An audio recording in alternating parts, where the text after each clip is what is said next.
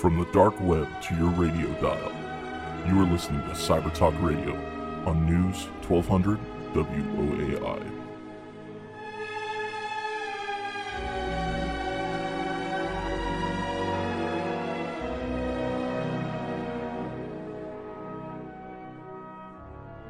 Welcome to Cyber Talk Radio. I'm your host, Brett Pyatt, a 20 year internet security veteran. And this is a special episode. We've now been on the air for 100 episodes. They've let me continue to talk on the radio. They've not kicked us off yet. Uh, we haven't even been bleeped once uh, at this point. I think that's uh, thanks to our amazing uh, editor and producer and the uh, rest of the crew and the staff, because I'm sure I've probably said at least one of those words you're not allowed to say on the radio during these first hundred programs. If you're new to Cyber Talk Radio, we cover all aspects of cybersecurity and a good amount about the ecosystem here in San Antonio, which gives a, a good view into the national ecosystem as well. If you're listening on uh, iTunes or Pocket Casts or any other the other uh, podcasting services out there. San Antonio is the second largest cybersecurity market outside of the Beltway and that area in Washington D.C. and that whole giant uh, metro there. Uh, so while we we talk about uh, some of the workforce development initiatives going on here in the city. Uh, we talk about Cyber Patriot, uh, that's uh, cybersecurity for kids and team sports. We've had guests on covering uh, coding and programs we're trying to put into schools to encourage more of this software development and entrepreneurial mindset. Uh, these are all things that we're doing in San Antonio, and those things are allowing us to be one of the stronger cybersecurity markets. So if your city is thinking about what do we need to do, go back and listen to some of those previous 100 episodes. There's a lot of good ideas on there. And even with all of the things that we've been able to cover on this program, all of the work that's going on here from early childhood education all the way up through workforce development, even uh, with special programs for folks that are uh, exiting the military and veterans and uh, post collegiate training, uh, whether it's Rackspace opening up Open Cloud Academy or Microsoft with their uh, Systems and Software Academy that just started here in San Antonio. Lots of stuff going on, and even with all of that, we still have a massive shortage of talent. I think you'll hear some of that from today's uh, guests as well, where we're going to talk about a, a, broad coverage of just technology, not cybersecurity, super specific. Uh, we'll get into some of that, but I think that you have a shortage in both skilled practitioners in cybersecurity and then uh, where we will go a little bit deeper today is the lack of even basic general awareness, I think, out there in industry. Um, we're all just trying to get our jobs done, and uh, doing it in a safe manner seems to be one of the uh, last things on most folks' list these days. So if you're not going to be able to stick with us uh, on the broadcast here, this will go up on our website on Tuesday, August 28th. It'll also go on all of the podcasting services out there. And if you happen to find a service that you use and we are not available, you can reach us on Twitter or Facebook. Let us know what that service is. We will get our content published there and we will get you a Cyber Talk Radio t shirt. So, this week's guest in our, our special hundredth guest is uh, someone I, I, got to work with years ago. He was uh, working on a team called Black Box back then, if I'm remembering correctly. And uh, for those of you that may have worked at Rackspace back in those days, you likely may know who I'm talking about now. But it's one of the Rackspace founders, uh, one of the former Trinity students here in San Antonio as well. So if any of our uh, interns from students and startups are listening to this program right now, you could go on and uh, those startups that you're starting actually can grow into big things. So I would like to introduce Dirk Elmendorf. Dirk, thank you for joining us this week week. I'm excited to be here. Yeah. So when you, you started this whole thing off, we'll, we'll go back when you're. So we've got we just had nine interns in the the company that I run for my day job uh, over the summer from Trinity, and one of them we're drinking some of their quick sip coffee right now. Uh, but when you, you you started the thing, did you ever imagine there'd be five thousand employees there? Oh, absolutely not. I grew up in a town of 3,000, and so it's hard to wrap my head around that many people working at one idea. Yeah, one idea. So as you got going there at, at Rackspace, it kind of grew and then it broke off into new teams, and those teams go back into small startups and, and rethinking and reinventing ideas. And you've kind of continued on this your whole career. Um, as you said, small town originally. You're not from Elmendorf, Texas, though, are you? I am not from Elmendorf, Texas. Okay, so when you said small town, it was three thousand people. I just I had to ask. I'd never asked all these years. no, no. Actually, in, in our family, we kind of joked that there were hardworking Germans uh, from Elmendorf who came to Texas and founded a town. One of the early mayors of San Antonio and Elmendorf. Uh, my family uh, fled military service uh, to the Midwest and may have run an illegal uh, wrestling organization back in the day. So it's slightly different history. I'm just happy that when I'm here, everybody can spell the name. Like Nacho Libre style wrestling. Yeah. Nice. I like it. So you've kind of gone the whole gambit of going from startup idea, three of you in a college dorm room somewhere or maybe on campus. I'm not exactly sure where you you figured it all out and got it started. Someone's garage maybe. So you've gone from that up to all the way through to an IPO and then back to starting new ideas again. So as a serial entrepreneur at this point, uh, for folks that are are looking to get started, um, any ideas, advice, thoughts for them? You know, I think that one of the things that has really struck me in this cycle is that when we started Rackspace, it was really hard to get anything done. It was hard to get resources, it was hard to find investors, it was hard to build technology. And I will tell you, in the modern era, all, every one of those things has gotten significantly easier. And yet, the sport of, of founding a company uh, is still uh, a largely a failing enterprise. Most people don't make it, and it's because it is so brutally difficult. Like I think about like early ideas around marketing were about who are your competitors and how do you position yourself against them. And in the modern world, it isn't about what your competitors are saying. It's about getting that 30 seconds of attention from people who are everyone in the world is trying to get their attention and how do you figure out which are the ones for you and so the the the focus has shifted from purely how do i even do this thing i want to do to how do I find the people who want what I've got? And I think that those take different tactics and different skills, but it's still a very exciting process. Yeah. This is um, one I was reading an article recently as well that um, building a, a basic product in an established industry now is not the most difficult part, as you were saying. It's um, actually getting the distribution of that technology out, and, and you'll see many cases across uh, where people are solving what we thought were already a solved problem. Uh, Slack, a great example. I mean, IRC has been out there for as long as I've been on the internet, and it was there when I got there. So it's been around even longer than that, and basically does everything Slack does, except it didn't get anywhere near the distribution. It never got out of its super tech nerd niche. Uh, and so Slack went and put it in a web browser, and now uh, there's millions of people using it every day for their business. I'm using it for an online um, MBA program. Uh, it, it's out there all over the place. So, yeah, that, that building and access to the tech resources now is not super challenging, uh, but I think solving business problems and then getting people to use your solution is still and going to be from now until the end of time very difficult.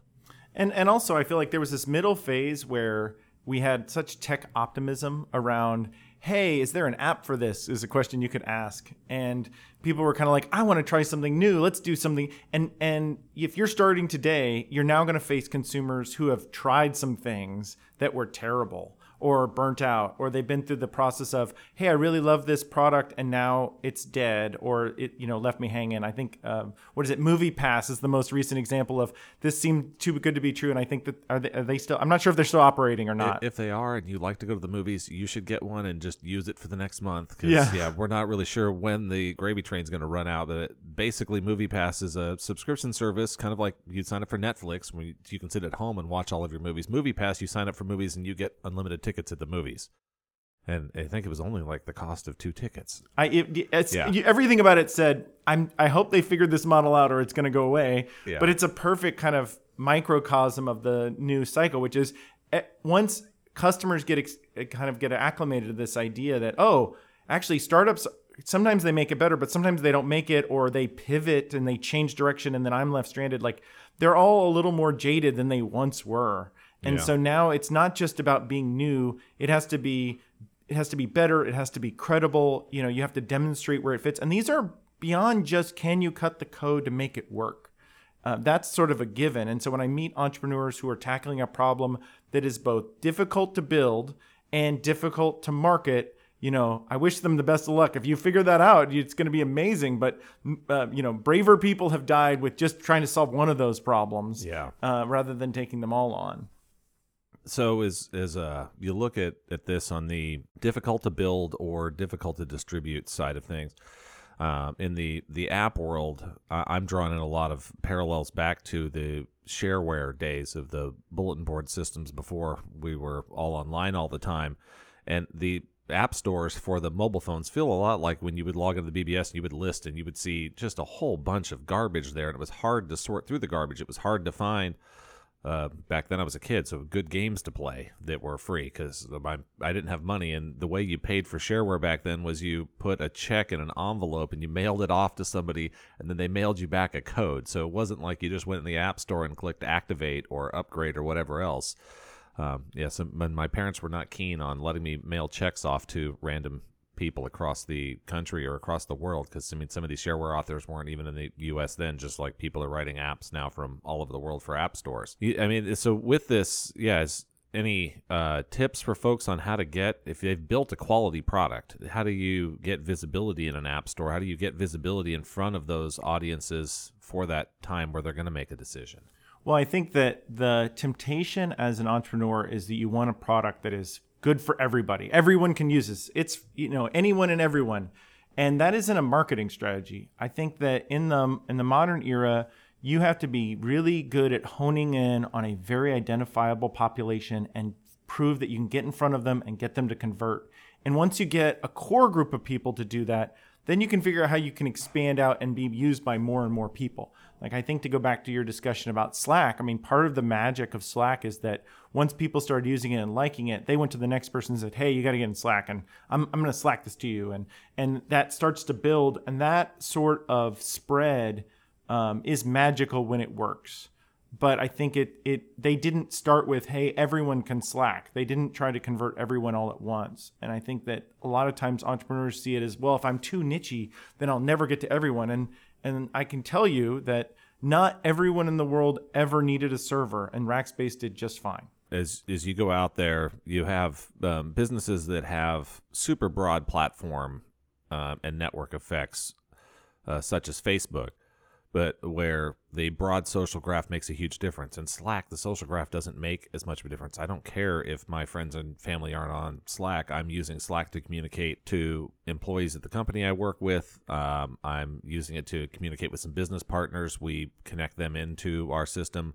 I use it for some online education piece, and like I only care if those very specific audiences are on there uh, versus something like Twitter or Facebook or a broader social network where if you're not the number one platform, um, then you kind of drop off and die. There have been a, a, number of folks that have tried to build LinkedIn clones and competitors um, that are prettier or not as spammy or whatever it is, and they've uh, gone through there, and most of those have failed um, because on those type of platforms the network effect really does matter because it's a, a, public searching database. You're listening to 1200 WOAI. This is Cyber Talk Radio, and I'm joined this week by Dirk Elmendorf for our 100th episode. He's uh, one of the founders of Rackspace and now uh, a founder of a company called Brokerage Engine. And uh, we'll talk about that a little bit, but we've kind of uh, began the program going through uh, entrepreneurship, and really now we're in the age of difficulty in reaching a specific audience. And so as you're you're going through building this stuff, um, I'm going to segue a little bit into some of the cybersecurity aspect of it.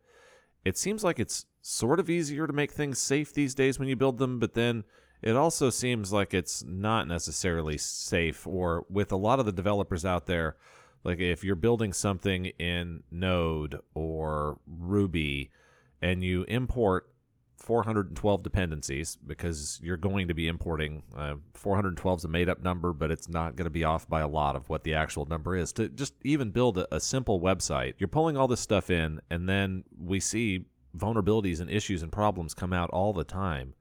Um, and you're, as an entrepreneur, you're focused on getting features out to your niche of customers that you're trying that niche market to get your bit of first bit of traction um, and you're making software updates and releases, uh, but you're not necessarily at this point where you have a security team that is uh, pulling in all dependency updates every day and pushing out updates for all your dependencies. So, how do you balance some of this stuff at the start, or, or what do you recommend to entrepreneurs as they're getting going on the, the security side of things?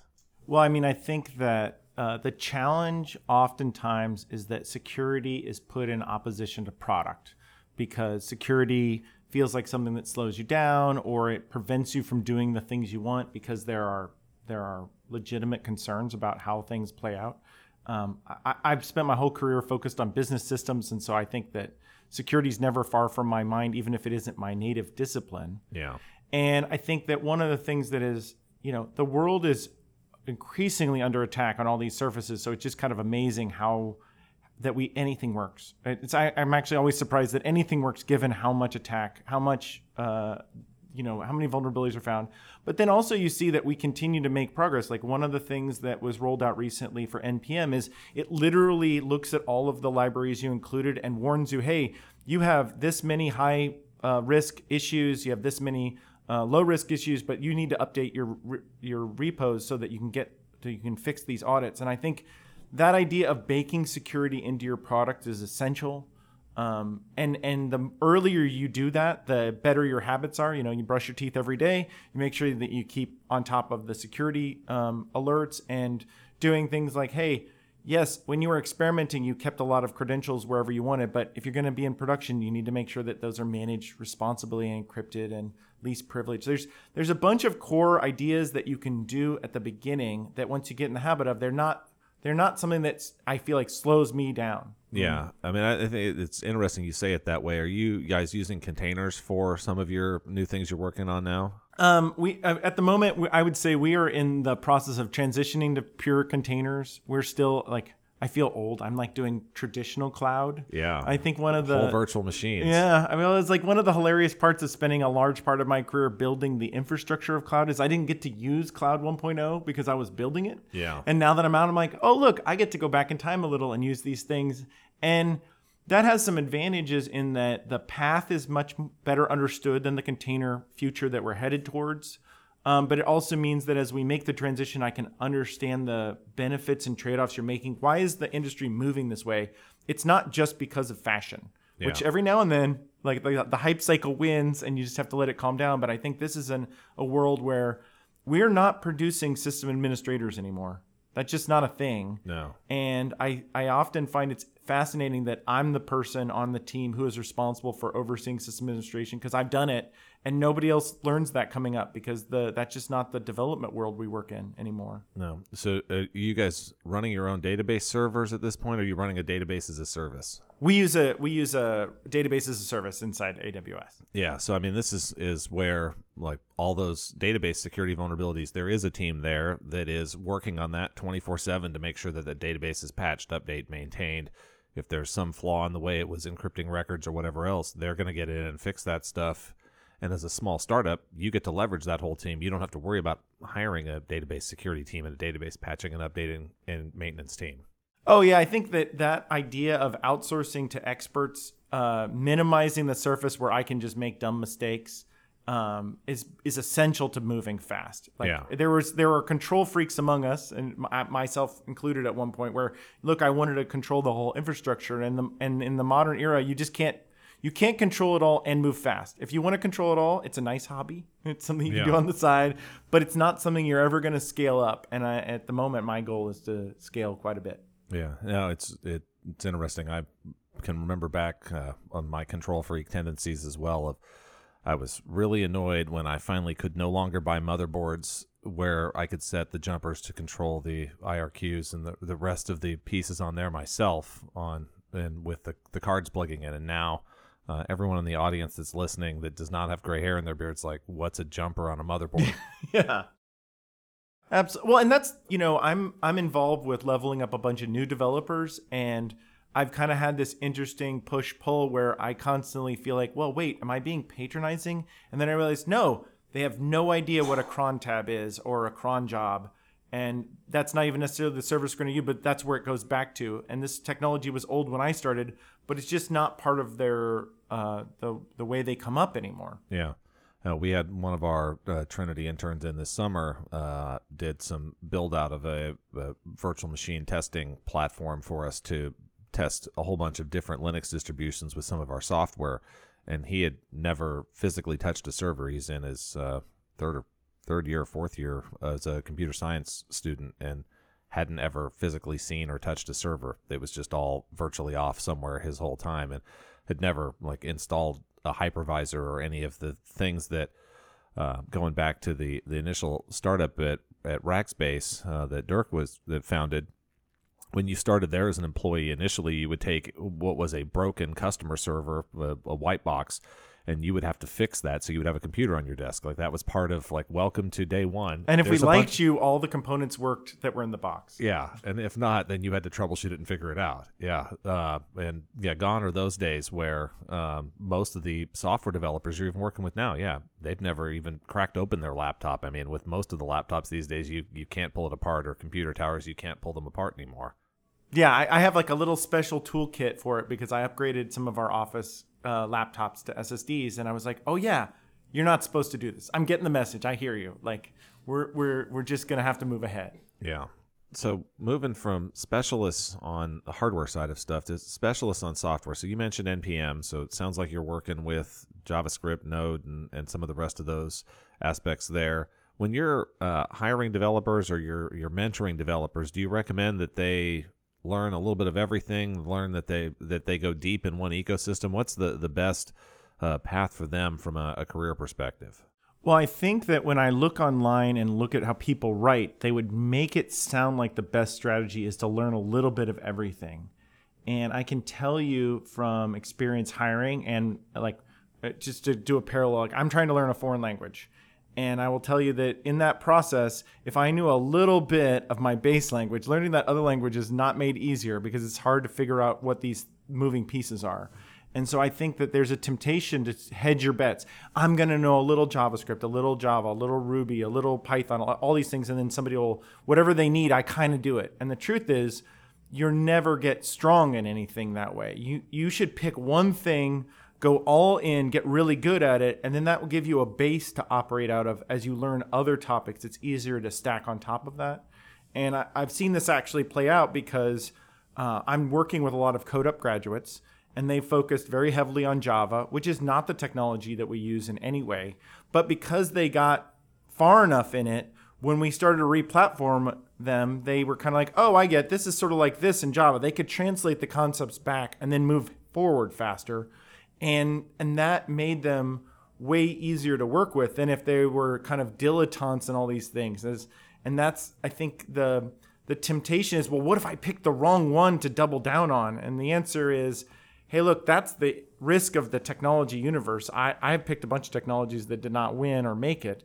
Um, if you're really that concerned, go look at something like TIOBE or one of the rankings and pick one of the top tens. Don't go obscure, unless that's another path, right? Like I'm super interested in Elixir as part of our future.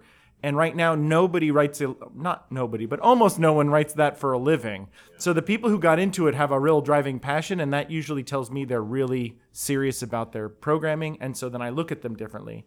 And so that's the other path is pick something that is up and coming and obscure and get really good at it and find those forward thinkers or get really solid at something that is well known and then use that to translate into the next technology stack as you move on. We are getting ready to head into the bottom of the hour break for a news, traffic, and weather update. This is Cyber Talk Radio on 1200 WOAI, and I'm joined this week by Dirk Elmendorf, one of the founders of Rackspace and now uh, Chief Technology Officer for Brokerage Engine. We're going to be uh, diving into his uh, current business in that market and really rolling out technology to make folks safer while making them more productive and making their life easier. Because I think this is one of the ways we're going to uh, be able to up level everyone's security is by uh, rolling technology out developed by specialists like Dirk and his team uh, that will build things in a safer manner uh, than the ad hoc processes that we're doing today. So we will be right back to uh, carry on that conversation.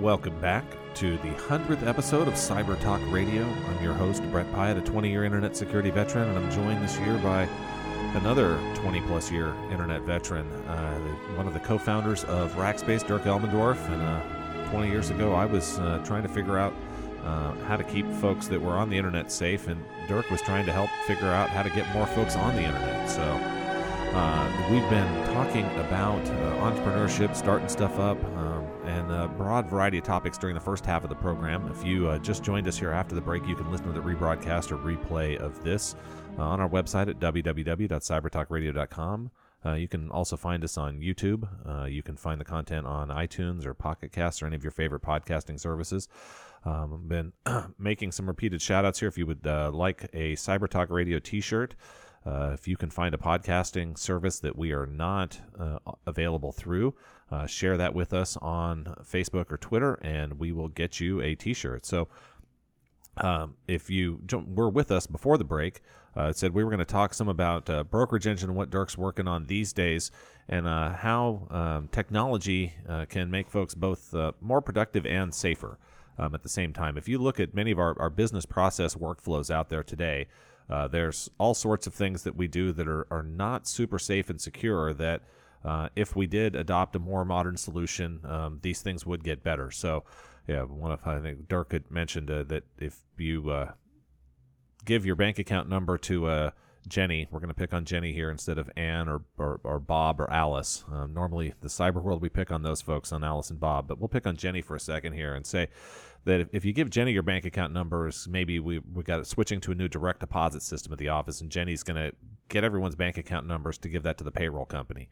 Um, and you feel okay about like maybe even just writing your bank account information on a piece of paper and handing it to Jenny. Not encrypted, not safe. You're not even really sure what Jenny's going to do with it after she types it back into a computer to give to the payroll company.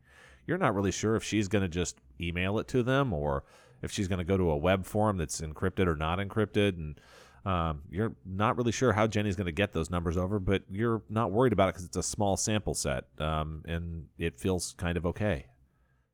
I mean, I, I think a lot of our business processes are built around this. This is the this is the idea that security slows you down, and yeah. you kind of go, look, I've, this is one more thing I've got to get done, and so you go through it, and you go, I'm going to give the information, and and because it is a small sample or it's a small process, it's not really in anybody's best interest or or their top of their mind to say, how do I make this process more repeatable and more secure, more reliable?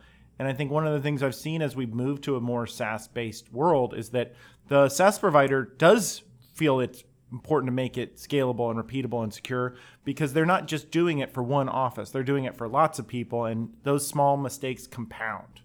And I think that this is uh, one of the ways that the SaaS model helps people, you know, you could argue, well, now you've concentrated all this data in one place, so it's under attack. But on the other hand, it means that the people who are collecting that data know that it's valuable and, and can spend the time and effort to make sure that it is maintained more safely. I mean, I think about this around LastPass that that I see some security people go, well, you know, they're just going to attack LastPass. I'm like, yes, but for most users, LastPass is still going to do a significantly better job of defense than any individual user. And given the way that um, mail services are compromised and your identity gets spread out, that, that every little bit counts.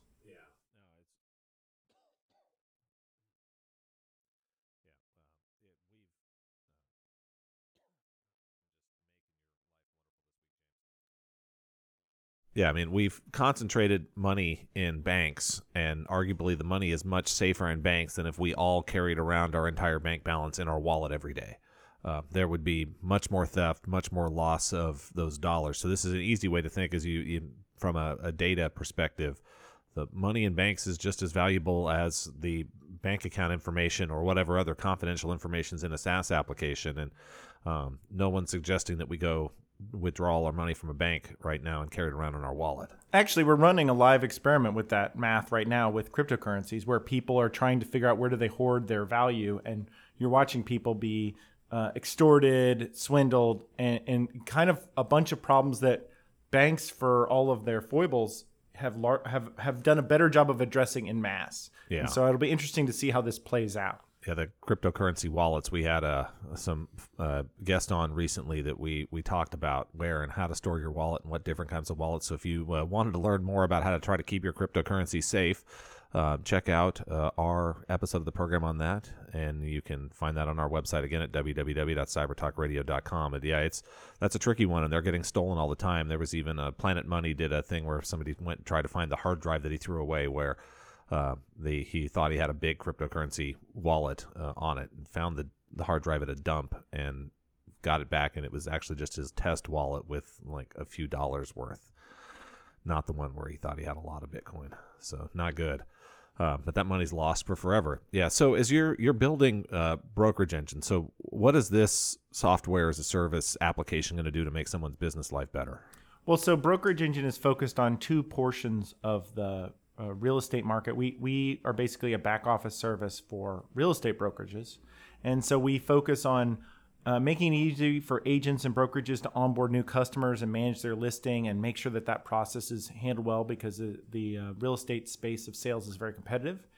And then the other side, uh, we've kind of rationalized and streamlined the pro- the back office sales operations around calculating commissions and distributing money and keeping track of where all the pennies go. I think that one of the things that shifted in this market is as it's got more uh, competitive, it becomes all the more important that you know where your operational efficiencies can be gained and who's really delivering value to the customer and how you fit into that. And we collect enough data to actually give that information to the brokerage. Whereas I think in the past it was more of a compliance function of, hey, I'm just going to write down some numbers and then we'll make sure our bank accounts balance at the end it didn't help you run your business better. Yeah.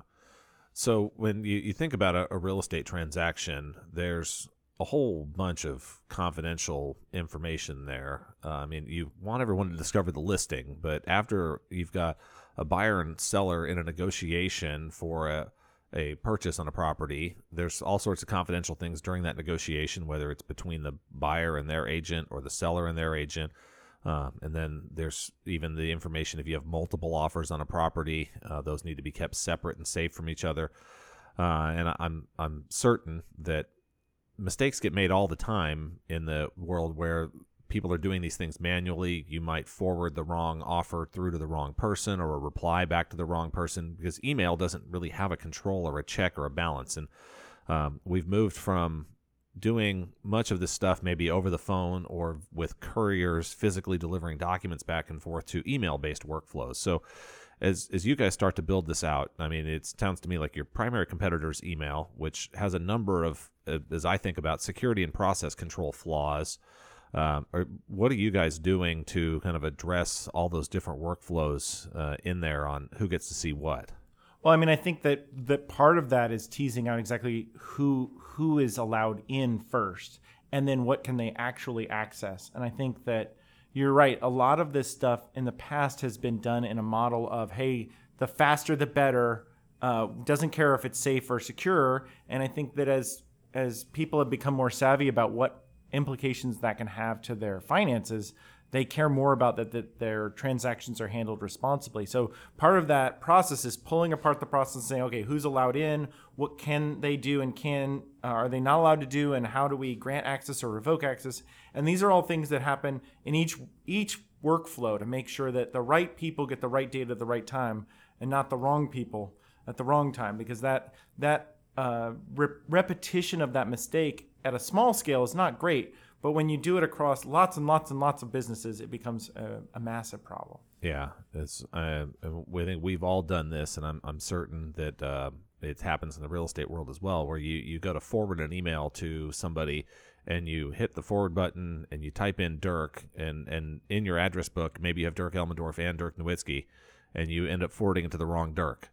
Um, that stuff happens. You may or may not have had that mistake uh, where you end up with Mr. Nowitzki's emails before, but that um, stuff gets sent to the wrong place because there isn't an explicit permission granting on email. It's it's pulling names out of an address book for you. For the longest time, because I own a lot of Elmendorf domains, I get all sorts of hilarious messages from Elmendorf Military Base that they've completed to the wrong .org, .com, .net, and they end up to me. I've I've had to I I, I kind of ignore the ones where they're like uh, catering requests or congratulating somebody. But every now and then I'll see something. I'm like, okay, I'm going to respond to this to tell you like this message probably wasn't supposed to leave the military. You should look at how you auto completing things Yeah. because I'm not. I don't currently serve. So uh, you know, look at how you complete the email. It's just hard. Yeah. So it's in, in email, if, if you look at any of the processes out there in your business and you write down from step one through step N at the end, how many different steps are reliant on email?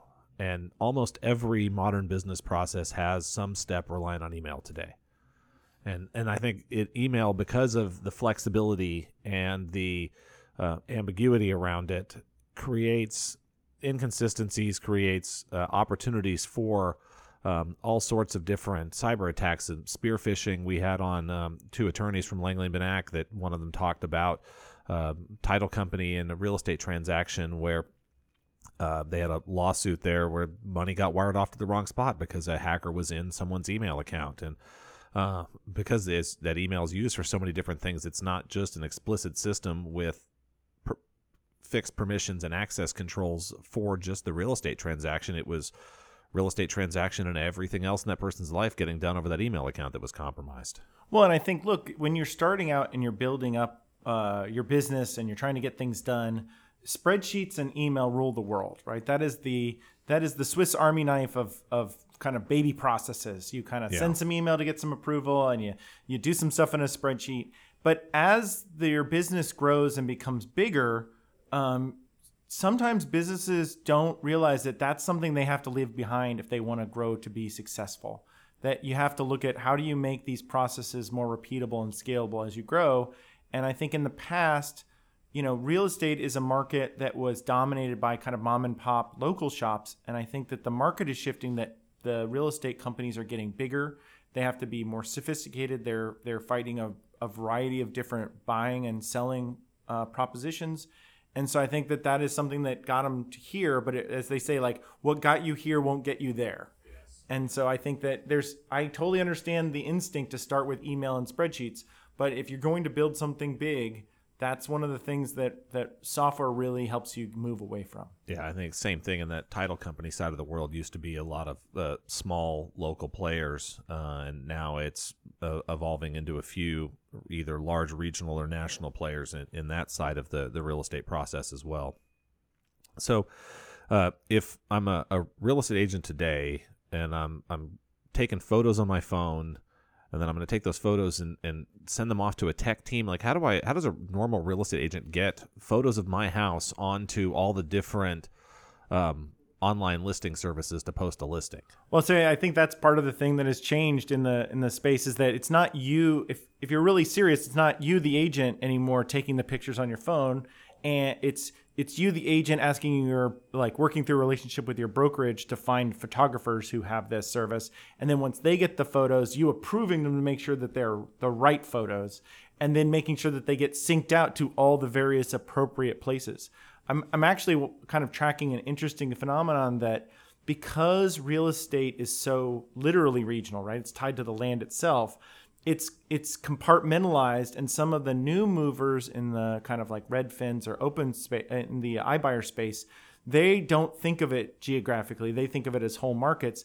They're starting to win some of the SEO war because they pitch to a larger like broader based audience than a, a regional or local real estate firm and like that's part of the shifting landscape the the truth is i feel like i'm part of the last generation that got to study technology or computers as a separate subject.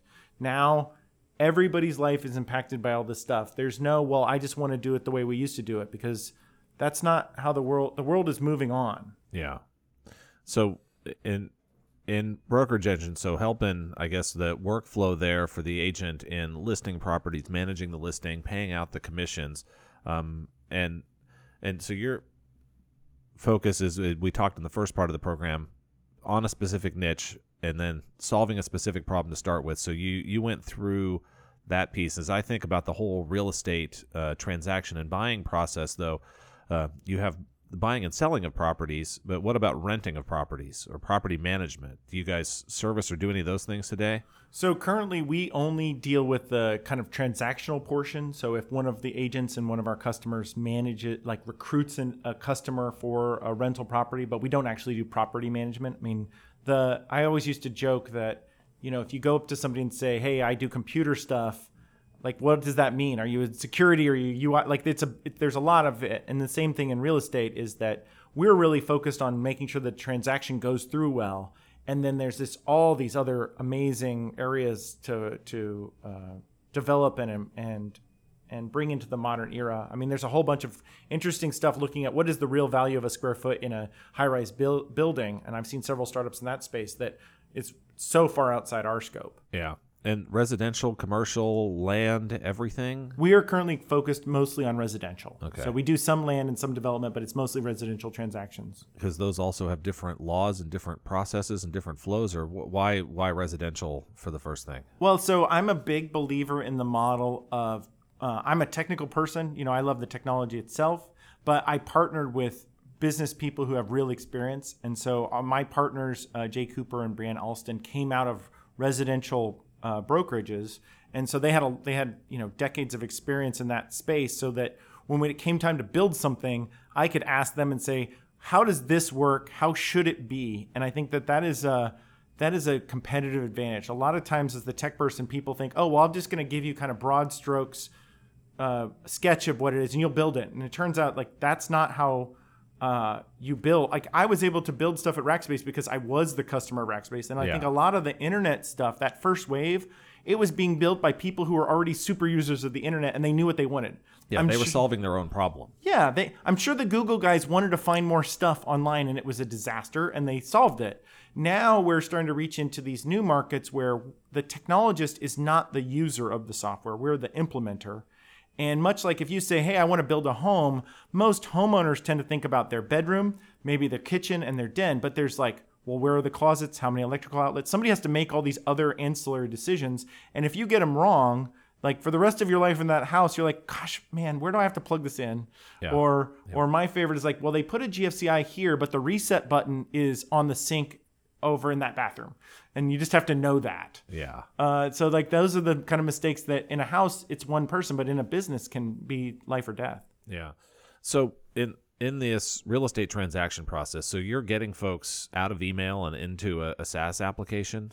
We, that's that is our mission. Our mission is to slowly chip away at all these. It's I, we, I would love to say that we got them all out of email right away, but it just it's a slow process of showing, hey, look, the customer gets a better experience. You get to do more. You get more done if we can actually turn it into a workflow. Email is not a workflow. You, you're it's more of like you're putting a message in a bottle, hoping for the best. Yeah.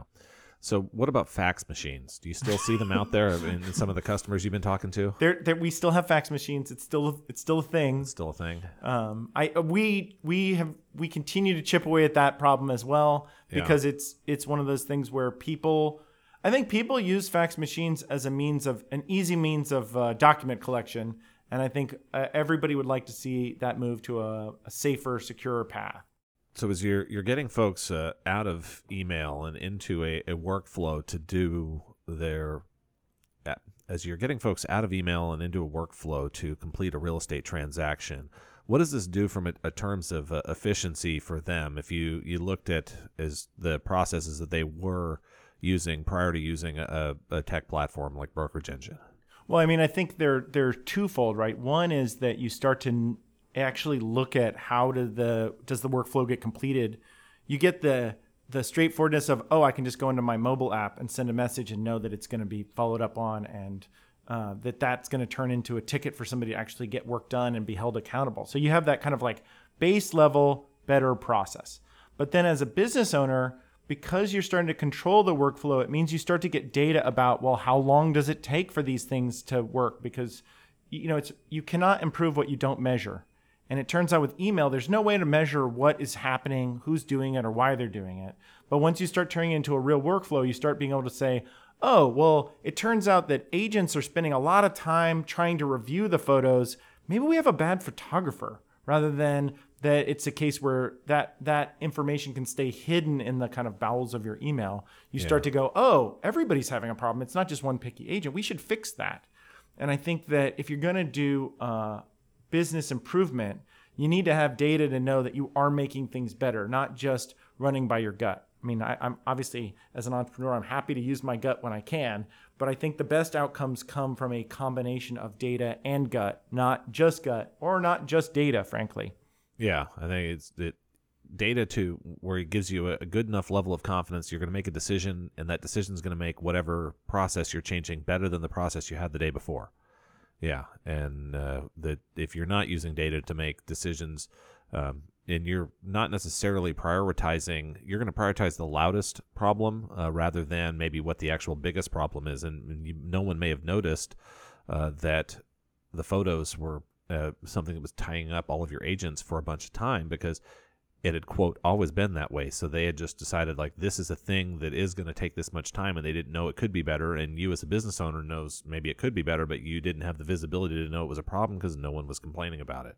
Yeah and also i think that a lot of times when people hear this stuff about workflow and improvement they think oh well now i'm just a cog in a machine. I can't do anything. And and the truth is i saw this at rackspace. Rackspace provides world-class service because we were able to focus people where that counted and so that's a, good workflow should enable your employees to to spend time where it's most valuable. And in the modern era, that means making the customer they're dealing with happier. Yeah. Right. If eh, responding quickly to an email on its own to say I got it isn't a high value usage. Making sure that a first time homebuyer feels good about the process is. Yeah.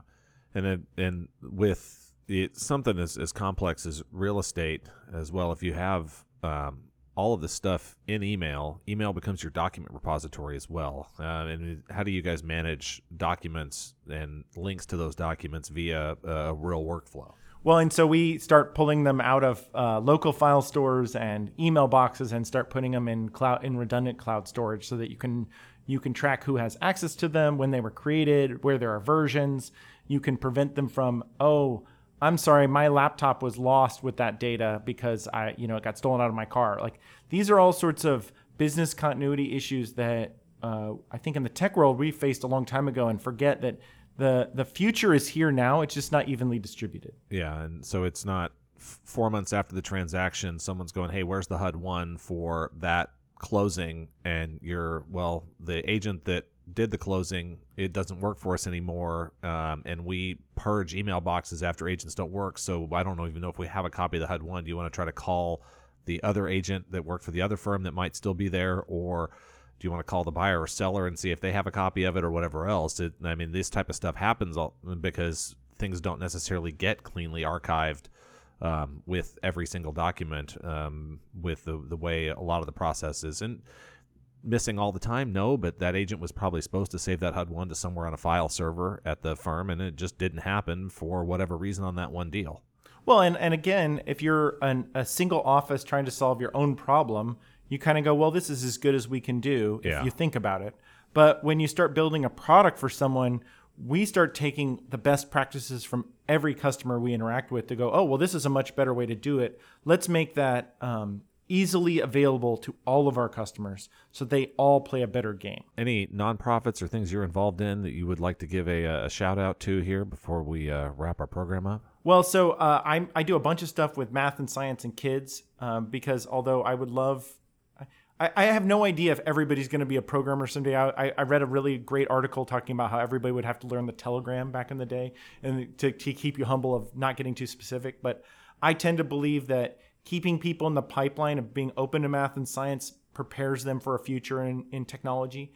And so, in that end, I'm super involved with the Witte to keep science fun and inter- interesting and, and engaging for people of all ages. And then I'm also involved with the UTeach program at UTSA. And what's really cool about that program is they select math and science students and convince them to come be teachers. And so that's where you take somebody who actually likes math and gets them to teach math. Yeah. Well, thank you very much for joining us uh, for our 100th episode. Uh, thank you out there in the listening audience for uh, listening this week and listening uh, hopefully for the last couple of years. Uh, we plan on uh, being on the radio and out there on the internet via different podcasting services from now and well on into the future.